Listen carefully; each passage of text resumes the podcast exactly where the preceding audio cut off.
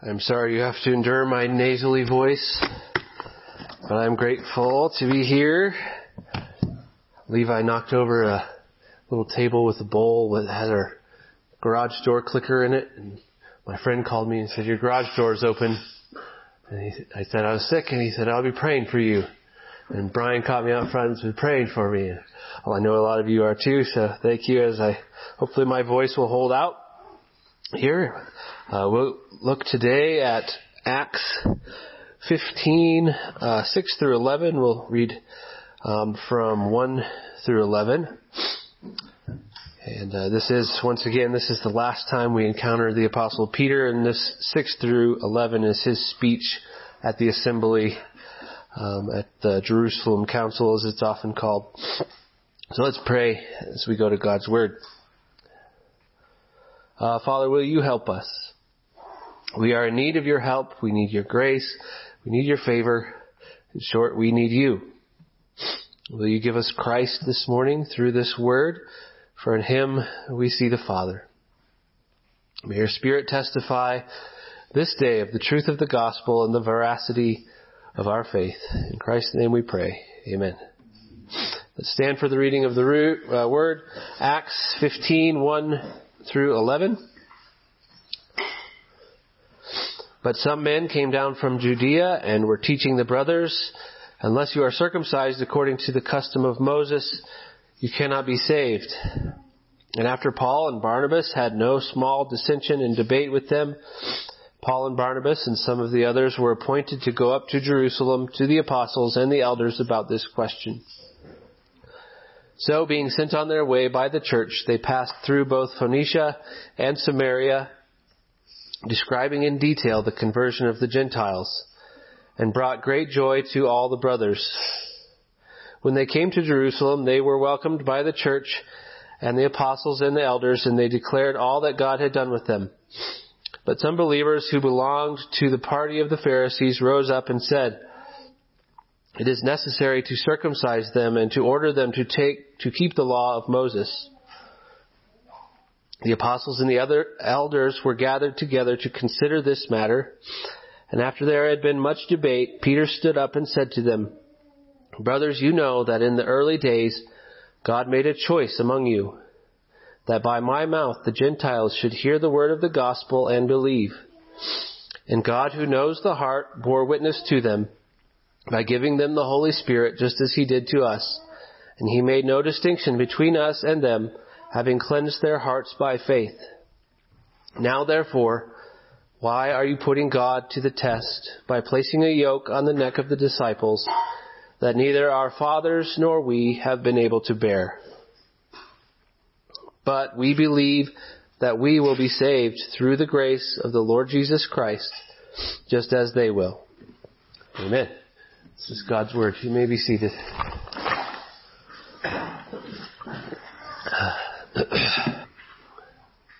This may sound like an amateurish question, but I assure you it's not. How can we be saved? By grace through faith in the Lord Jesus. Well, enough said. I can go home now, right? Except we have difficulty believing that, don't we? But the number of people that I talk to at my other job for Ligonier that struggle with assurance, that are just so insistent that there must be something else. No matter how much I say, rest in Christ. Oh, but but I have I, I have this sin. Oh, I don't repent enough. I don't have enough faith. Just I can't. Anybody but me, right? We just have a hard time believing that it could be that simple. Faith by the grace of Jesus Christ. So we need to hear the gospel of grace through faith, apart from works of the law, over and over again.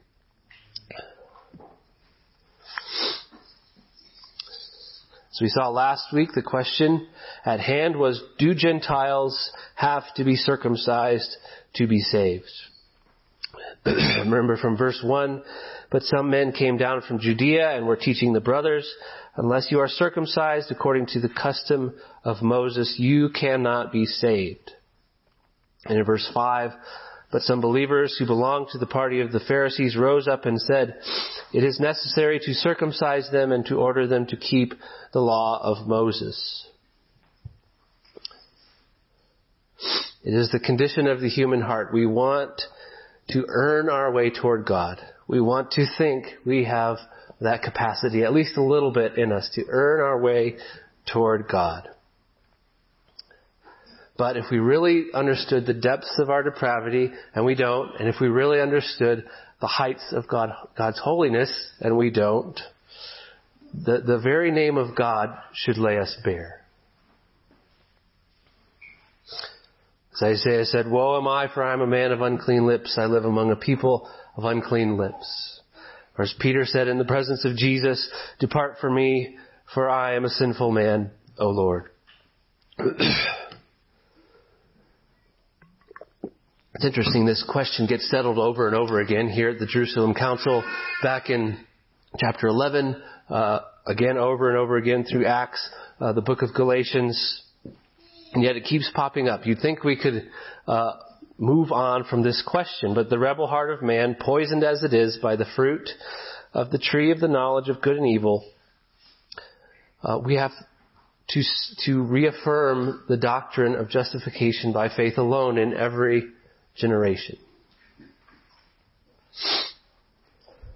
But in God's grace, and I think it is God's grace that we have to resettle that question every generation, because it points us again and again back to the doctrine of justification by faith alone and gives us the opportunity to proclaim afresh the gospel of free grace. So perhaps it'd be helpful at this point to ask, why the sudden shift?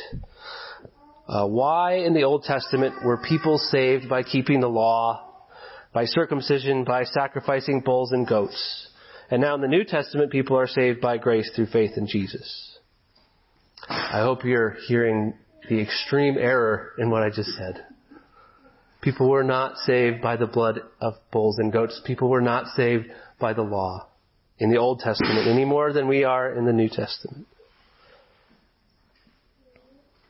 They were saved by faith, by believing God. Hebrews ten four, "It is impossible for the blood of bulls and goats to take away sins." Galatians three eighteen, "For if the inheritance comes by the law, it no longer comes by promise, but God gave it to Abraham by a promise. Why then the law? It was added because of transgressions until the offspring should come to whom the promise had been made." In Romans four three, "For what does the scripture say? Abraham believed God, and it was counted to him as righteousness." The law was never designed to save anyone, not in the Old Testament, not now. It was only designed to condemn, to point us to our need for Christ, to display the will and character of God, and to offer some constraint against evil. So the error of the circumcision party was not just urging New Covenant Christians to partake of Old Covenant uh, rites and ordinances. Their error was making anything at all apart from the grace of Jesus saving. Now it's another question altogether as to why and how the ordinances change from Old to New Covenant. And Lord willing, we'll consider those more in the future. But for now, I just want to for us to see plainly that the works of the law contribute nothing to our salvation. Not Mosaic ordinances, uh, not Ten Commandments. No work of the law will contribute one drop to our salvation. To have salvation, peace with God, entrance into His presence, freedom from guilt and bondage of sin, it is all one hundred percent free grace apart from the works of the law. Galatians five one through six, "For freedom Christ has set us free. Stand firm, therefore, and do not submit again to a yoke of slavery. Look, I, Paul, say to you that if you accept circumcision, Christ will be of no advantage to you. I testify again to every man who accepts circumcision that he is obligated to keep the whole law. For you are severed from Christ, you who would be justified by the law. You have fallen away from grace. For through the Spirit, by faith, we ourselves eagerly wait for the hope of righteousness. For in Christ Jesus, neither circumcision nor uncircumcision counts for anything, but only faith working through love. So to be clear, the issue is not circumcision, but seeking your justification through circumcision. As we see, um, Timothy was circumcised, and it's not that just the act in itself requires you to keep the whole law, but taking that as a means of your justification is the issue. If you're going to do one, you have to do all of them. You have to keep the whole law if you're going to base your justification in small part on any part of the law. And we cannot stand on the law. If we want to enter God's presence, we come on the merits of another. God the Son condescended, taking to himself a true body and a reasonable soul, suffering the miseries of this life, being born under the law, fulfilling the law to every crossed T and dotted I, becoming a curse for us by dying on the tree, knowing no sin and yet becoming sin that we might become the righteousness of God. He's canceled the record of debt against us by nailing it to the cross. He defeated sin and death by raising again, and he sat down as great David's greater son and is establishing his kingdom. By faith, we're united to him. His righteousness is credited to our account. All our sins are washed away, and we live in a newness of life in the hope of glory. Now, that's the gospel. That's And, and in that gospel, there's not one ounce of law as merit before God, as a piece of our standing before God. It's all of Christ and it's all of grace. The only thing we must do and the only condition we have to fulfill is believe, have faith. And even that is not really a condition, nor is it a work. It is a gift from God, granted to us when the Holy Spirit turns our hearts from stone into flesh. It's not something... Faith is not something we bring to the table. It is the empty hand with which we lay hold of the promises of God. So the assembly is gathered to discuss this matter in Jerusalem, um, to try to arrive at a conclusion. After much debate, Peter stands to offer his speech. His speech is based on something God has already done through the gospel among the Gentiles. He himself had this extraordinary experience with the Gentiles in the house of Cornelius. And he brings that to bear on the, on the question. And his speech emphasizes primarily God's saving power, God's work, God's work through the gospel and the grace of the Lord Jesus. So I just want to read his uh, speech here again. Beginning in verse seven, and after there had been much debate, Peter stood up and said to them, "Brothers, you know that in the early days God made a choice among you, that by my mouth the Gentiles should hear the word of the gospel and believe. And God, who knows the heart, bore witness to them by giving them the Holy Spirit, just as he did to us.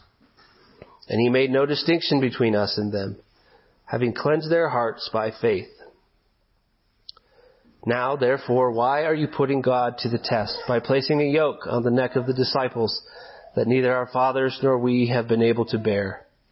But we believe that we will be saved through the grace of the Lord Jesus, just as they will."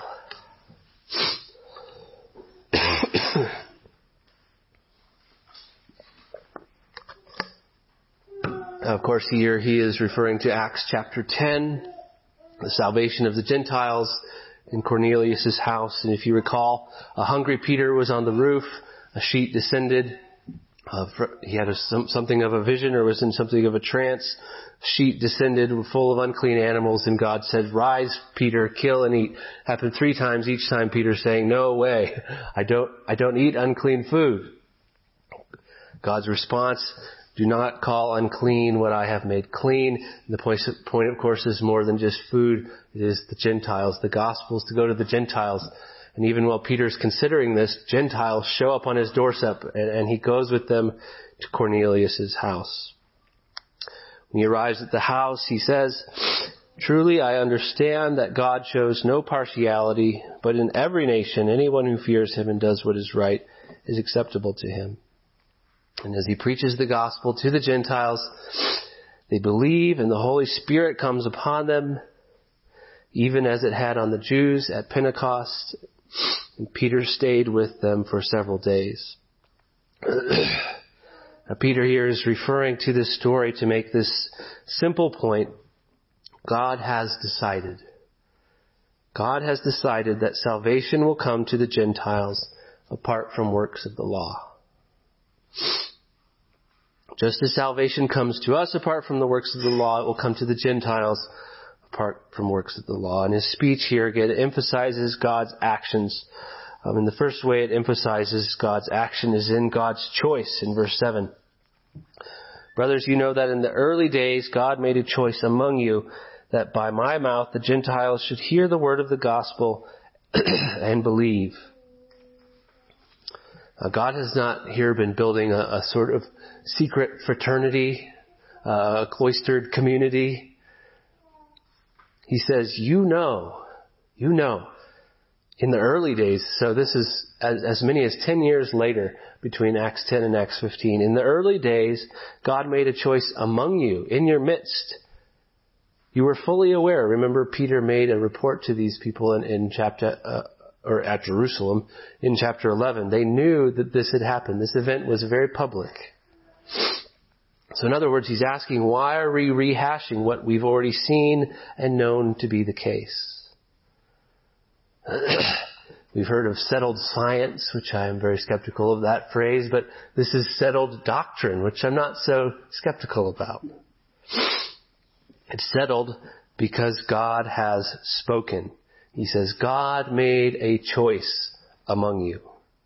God's choice was to bring Gentiles to faith by means of the gospel preached through Peter publicly into the full awareness of the church. So we see here then that salvation is, number one, by God's choice. He decides where the gospel will go and who will believe. And we see that that happens through the preaching of the gospel. Uh, praise God for that. I praise God for that because I'm not the most convincing of rhetoricians. I'm not good at gathering a crowd. I'm not as skilled in marketing or public relations. I don't know how to start a revolution, nor would I want to if I did. But I do know the gospel.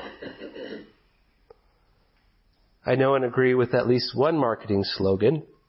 What you win them with is what you win them to. I know it's not up to me to bring people to faith.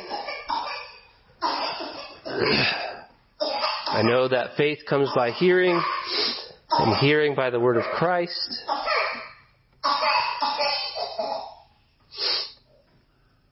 So it's liberty. It's liberating to know that, that salvation is by God's choice. It's freeing to know we don't have to save people. And it's true that that, that that liberty, far from removing the impetus for evangelism, actually establishes evangelism. It's encouraging to know as many people as are appointed to eternal life will believe, and whatever the outcome, God's word will not return void.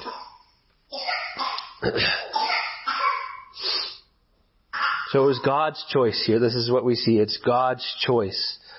It's not Peter's choice. It's not Cornelius' choice. It's not the apostles' choice or the church's. It's God's choice to bring the Gentiles in. Not only has God here made a choice and executed that choice through the preaching of the gospel, he has borne witness to that choice. And that's the second emphasis on God's action, God's witness. In verse eight, and God who knows the heart bore witness to them by giving them the Holy Spirit, just as he did to us. We can't peer behind the curtain of a human soul and, and see whether or not a person's truly believed. But here he says, God knows the heart. God knows whether we've truly believed. And he's testified to the genuineness of the Gentiles' faith by the demonstration of the Holy Spirit. They burst out into speaking in tongues. Even as the Spirit moved in Pentecost among the Jews, so he has moved among the Gentiles. And what did God require from the Gentiles before sending the Spirit? Did he require of them circumcision first? Or, or, or to keep food laws first? Paul hammers on this point in Galatians three, verse two. Let me ask you only this. Did you receive the Spirit by works of the law or by hearing with faith? And even of Abraham in Romans four, Abraham believed and was reckoned righteous before he was circumcised. The Spirit was made manifest apart from circumcision. This is God's witness. Now keep in mind, this is a unique, redemptive, historical event. It's not an imperative that everybody speak in tongues to show that they are Christians.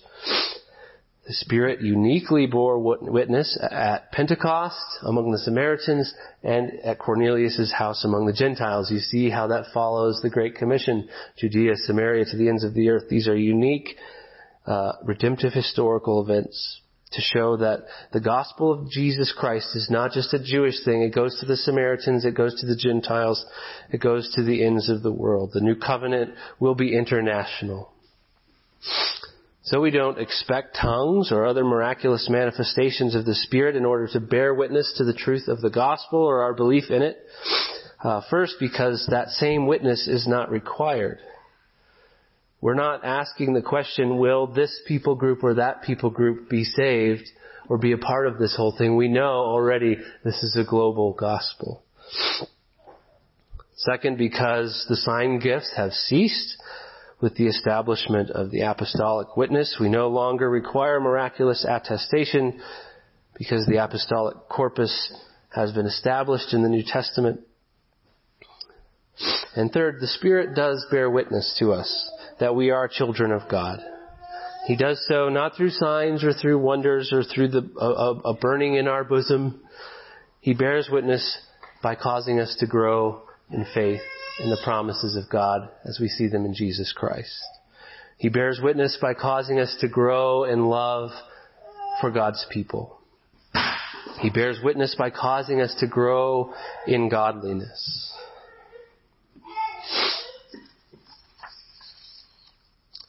God's witness further testifies to the inclusion of the Gentiles apart from the works of the law in verse nine. He made no distinction between us and them, having cleansed their hearts by faith. So the Gentiles were not uh, second-class citizens of the kingdom of God. They were fully incorporated among the people of God. Peter's own report to the Jews in Jerusalem in Acts eleven, verses seventeen through eighteen, if then God gave the same gift to them as he gave to us when we believed in the Lord Jesus Christ, who was I that I could stand in God's way? When they heard these things, they fell silent, and they glorified God, saying, then to the Gentiles also God has granted repentance that leads to life. So what truly matters is the circumcision of the heart. That's always what's mattered to God, Old Testament or New Testament. It's always been what made people members of the invisible church, to have circumcision of the heart. The Gentiles did not undergo uh, the ritual of blood, which represented purification and the removal of sin in the flesh. But God, he says, cleansed their hearts by faith.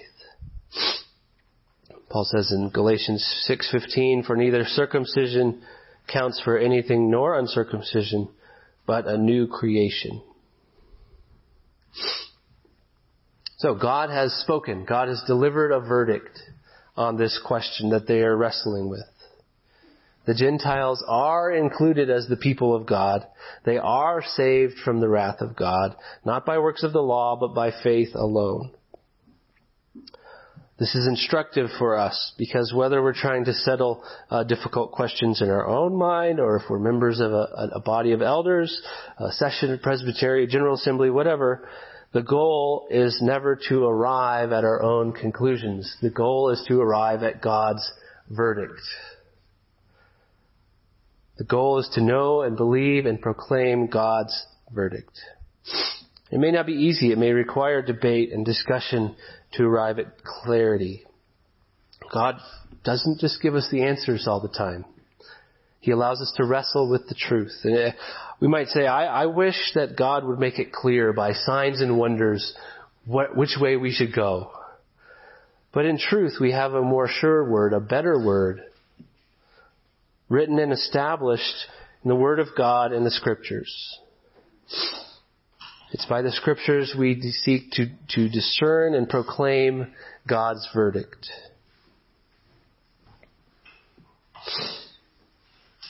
Now, Peter has a very grave concern about this whole question of circumcision.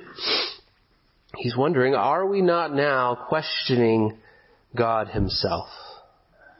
Are we challenging God's verdicts? Verse ten, now therefore, why are you putting God to the test by placing a yoke on the neck of the disciples that neither our fathers nor we have been able to bear? In other words, if you know God's verdict, for surely he's made it plain, why are you putting God to the test? This is a theme in, in Acts. Uh, it's a theme actually that reaches back into the Old Testament.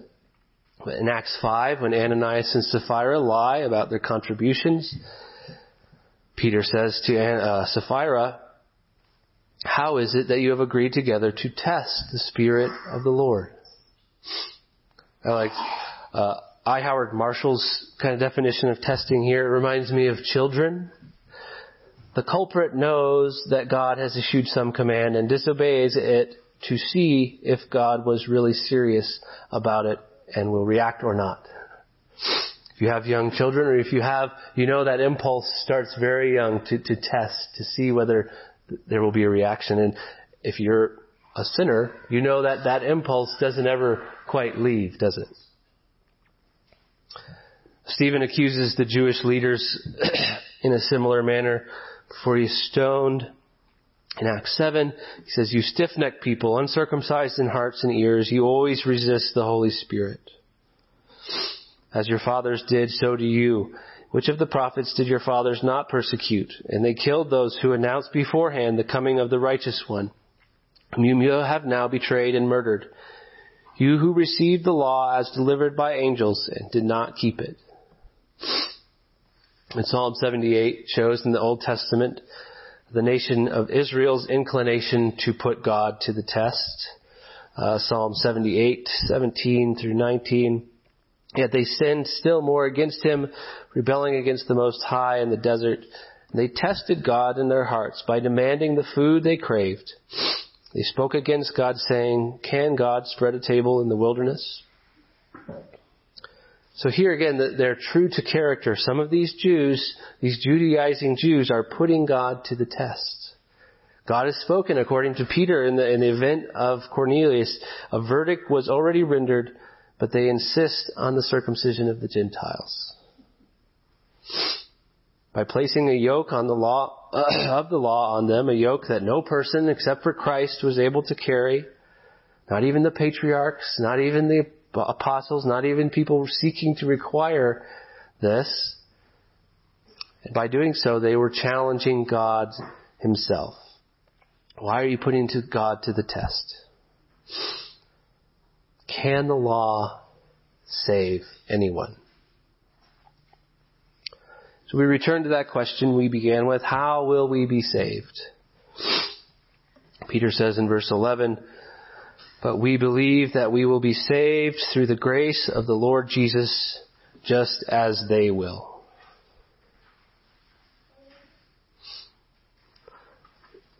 The order seems backwards there, doesn't it? I would have said, they will be saved by the grace of the Lord Jesus, just as we will. Right? He says, we believe that we will be saved through the grace of the Lord Jesus, just as they will. There's one group of people here who have had the sure testimony of God that they're saved, the Gentiles. They are saved. God testimony says they are saved by the grace of the Lord Jesus. What about those, though, who are putting their trust in something else, in ethnic, cultural, or traditional rites or works of the law? Peter wants to emphasize, no, we, even Jews, will be saved by the grace of the Lord Jesus. Not by works of the law. Even Jews will not be able to rely on their own law keeping or their own ethnicity when they before go before God. If they will be saved, they will be saved by the grace of the Lord Jesus.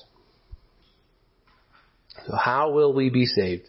I don't know that there's a more basic question, but I don't know if there's another question we should ask more frequently. How will we be saved? Can we believe in the testimony of God and the gospel, that salvation is by pure grace? That really believe in it, really rest in it, not just intellectual assent, but can we rest in that fact on those mornings or, when, or evenings when we know we've sinned? We're wrestling with our insufficiency. Can we really believe and rest in the grace of the Lord Jesus Christ? Or will we put God to the test by asserting our own willfulness and our own self-righteousness? God's verdict has been rendered. We are saved by the pure, unmerited favor of the Lord Jesus Christ. Amen. Praise God.